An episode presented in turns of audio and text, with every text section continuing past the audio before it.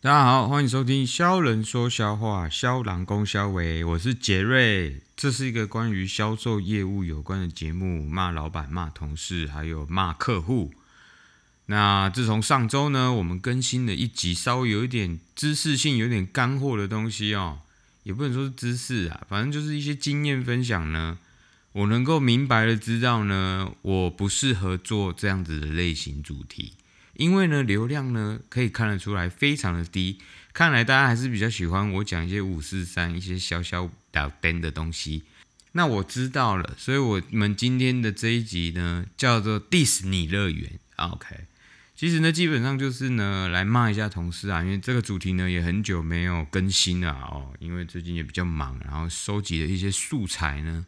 刚好呢，也能够跟大家一起分享一下最近呢又遇到什么会吐血，可能会把墙撞破的那一种呃破事啊。在节目开始之前呢，我要先恭喜一下我的好兄弟啊，就是他成为福伦社富利社的社长哦。这个月刚接了这个社长，是我的一个好兄弟，叫王子维。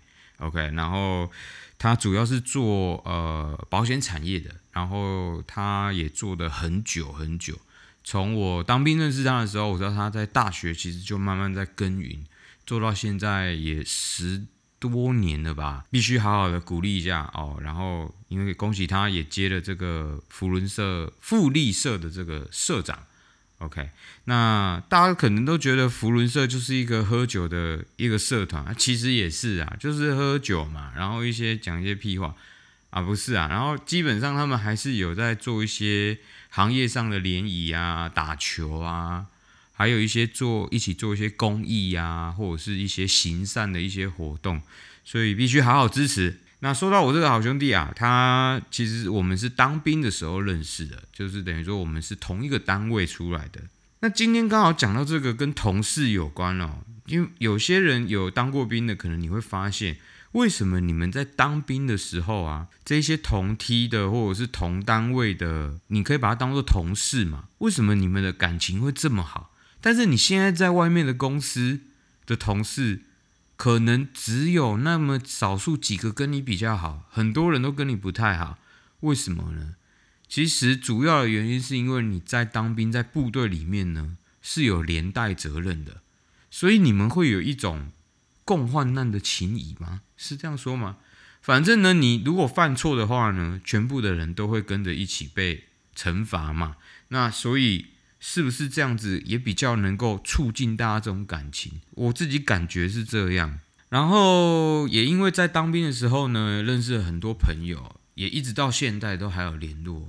当然，包括那时候可能有一起犯错、一起被骂、一起。当时我记得一起完成一个蛮大的事情，是因为那时候我们在高雄的单位呢，临时不知道为什么那一个月的案件量非常的多哦。我们是在法务部的一个部门啊，然后那个时候案件量不知道为什么特别的多，原本的部门没有办法解决这个事情，需要调动其他部门的当兵的义男啊，还有一些同事。所以呢，大家就是全部的人协力去完成这个工作，然后可能还加班。我记得加了好像也蛮久的，那一个月好像都是这样。可能因为这样子共患难的情谊，也让这个感情加深很多。但你回想现在你的公司的同事，谁会跟你共患难呐？共你他个康嘞？他搞不好五点下班，四点五十就已经在电梯那边助跑了，或者是躲在厕所。怎么可能还在那边跟你一起加班呢？没可能啦！所以说你现在的工作呢，很多人没有办法在公司里面找到好朋友和朋友啦。哦，人事啊，年度调查也都会问说，哎，你在公司有没有一个你可以交心或者是聊天的朋友同事？我相信很多人都是没有了。但我自己呢，我是表面跟大家都很赞，有没有？要一起棒这样，但实际上呢？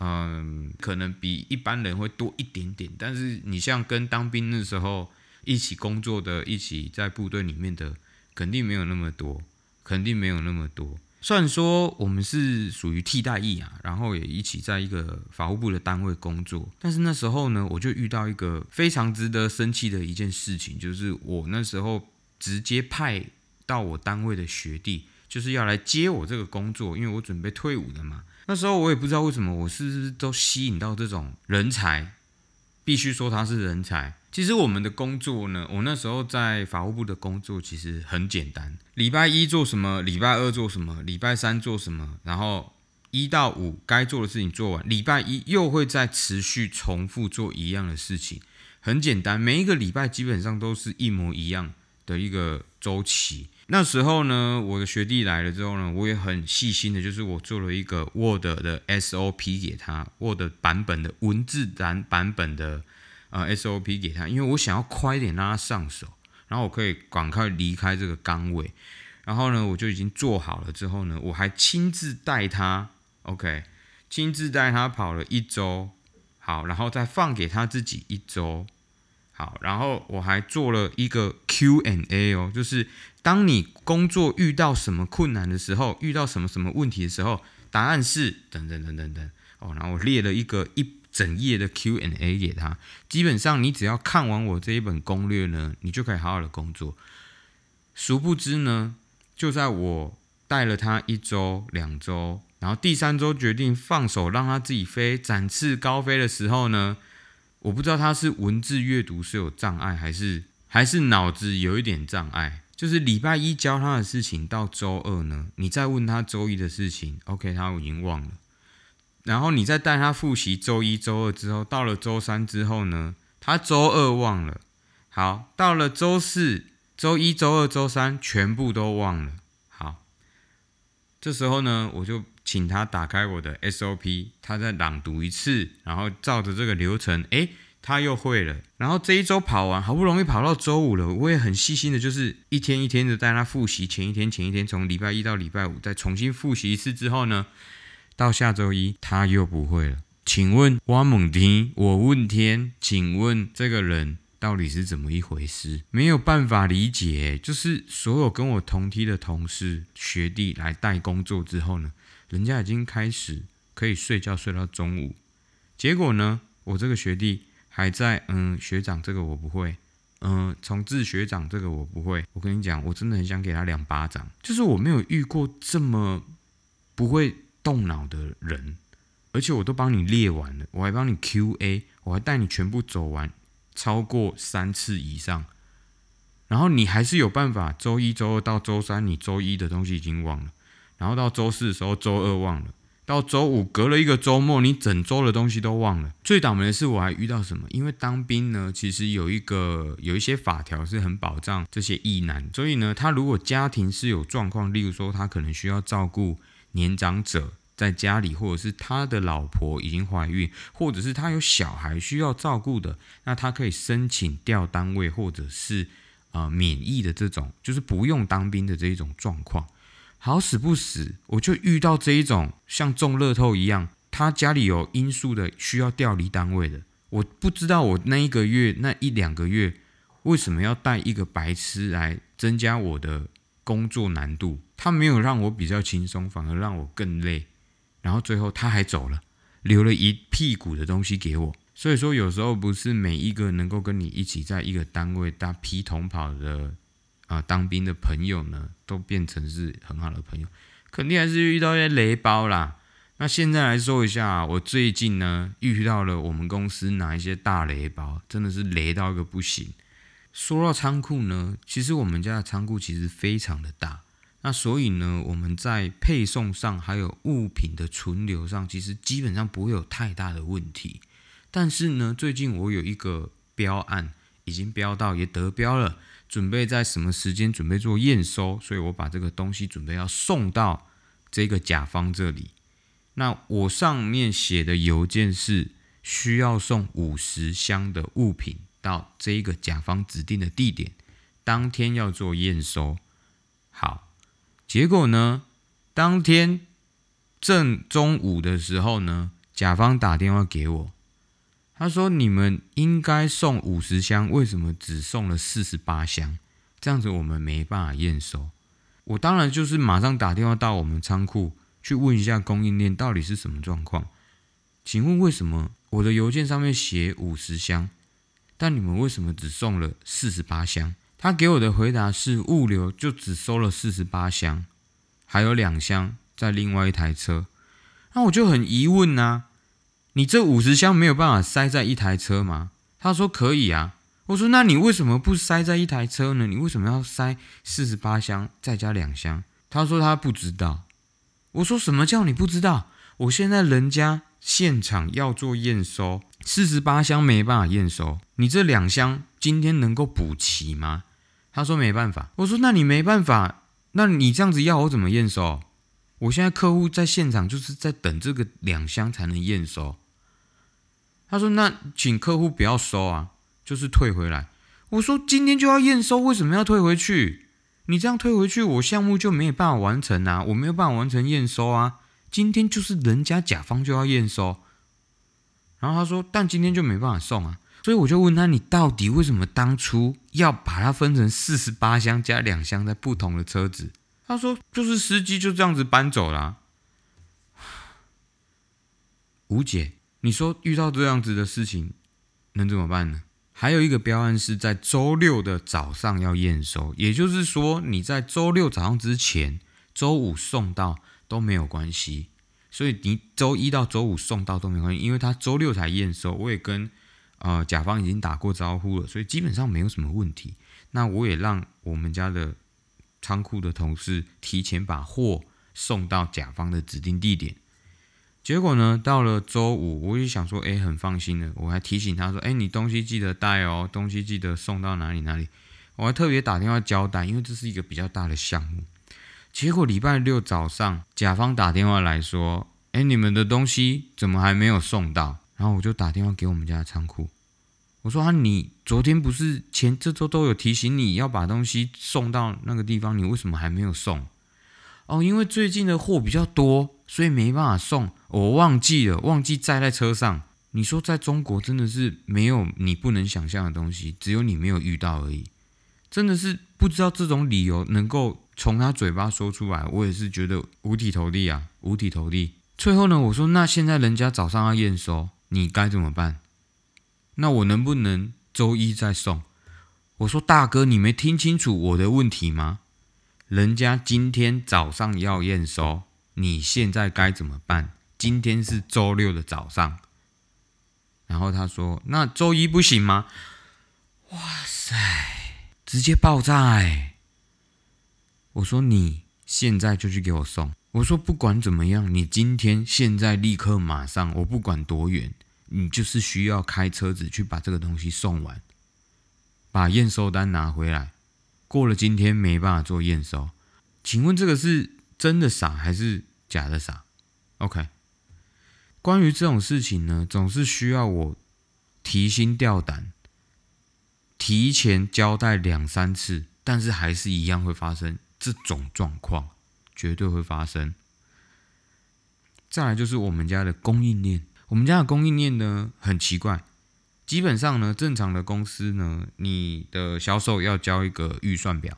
就等于说，你接下来的需要多少的物品，需要多少的物料哦，然后到时候他会进货或者是组装或干嘛，客户需要的时候你就把它送到那边。诶，这个预算表呢，我都有交，数字我都有填，基本上我都在这个安全的数字里面。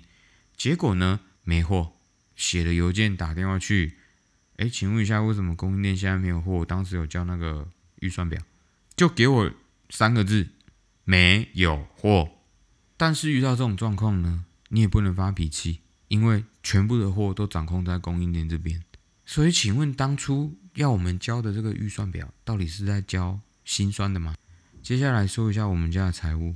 关于我们正常的流程呢，新开的客户呢，都会上交所有他的公司的资质，例如说他的营业额，或者是他的注册资本额。然后联系人、仓库联系人、业务联系人、对账联系人，全部都需要做上一张表格，送上去公司做申请，才能建档。那这个流程基本上肯定都是跑完了，才会有叫货付钱的流程。我们家财务这个天才呢，在对账的时候呢，他就不看这个表，他会直接来打电话问说：“诶，这一个 A 客户的对账联系人是谁？”我就跟他说：“我当初。”交的申请表上面都有，你为什么不自己看？诶，他生气呢，他真的生气耶。他说：“你上面交的又不一定是对的，每一次打电话过去都有可能是错的。我说 OK，那是有这种可能，但是你不能先打打看错了再跟我讲吗？因为你现在问我，我也是在打开电脑把那一段复制起来，再贴上给你，不是一模一样的吗？对不对？你有错了，我才会知道，我才能再去要新的资料嘛。那你没有错，我我现在我也是在自己打过去一次，我们不是在重复一样的工作吗？然后他就非常的不高兴。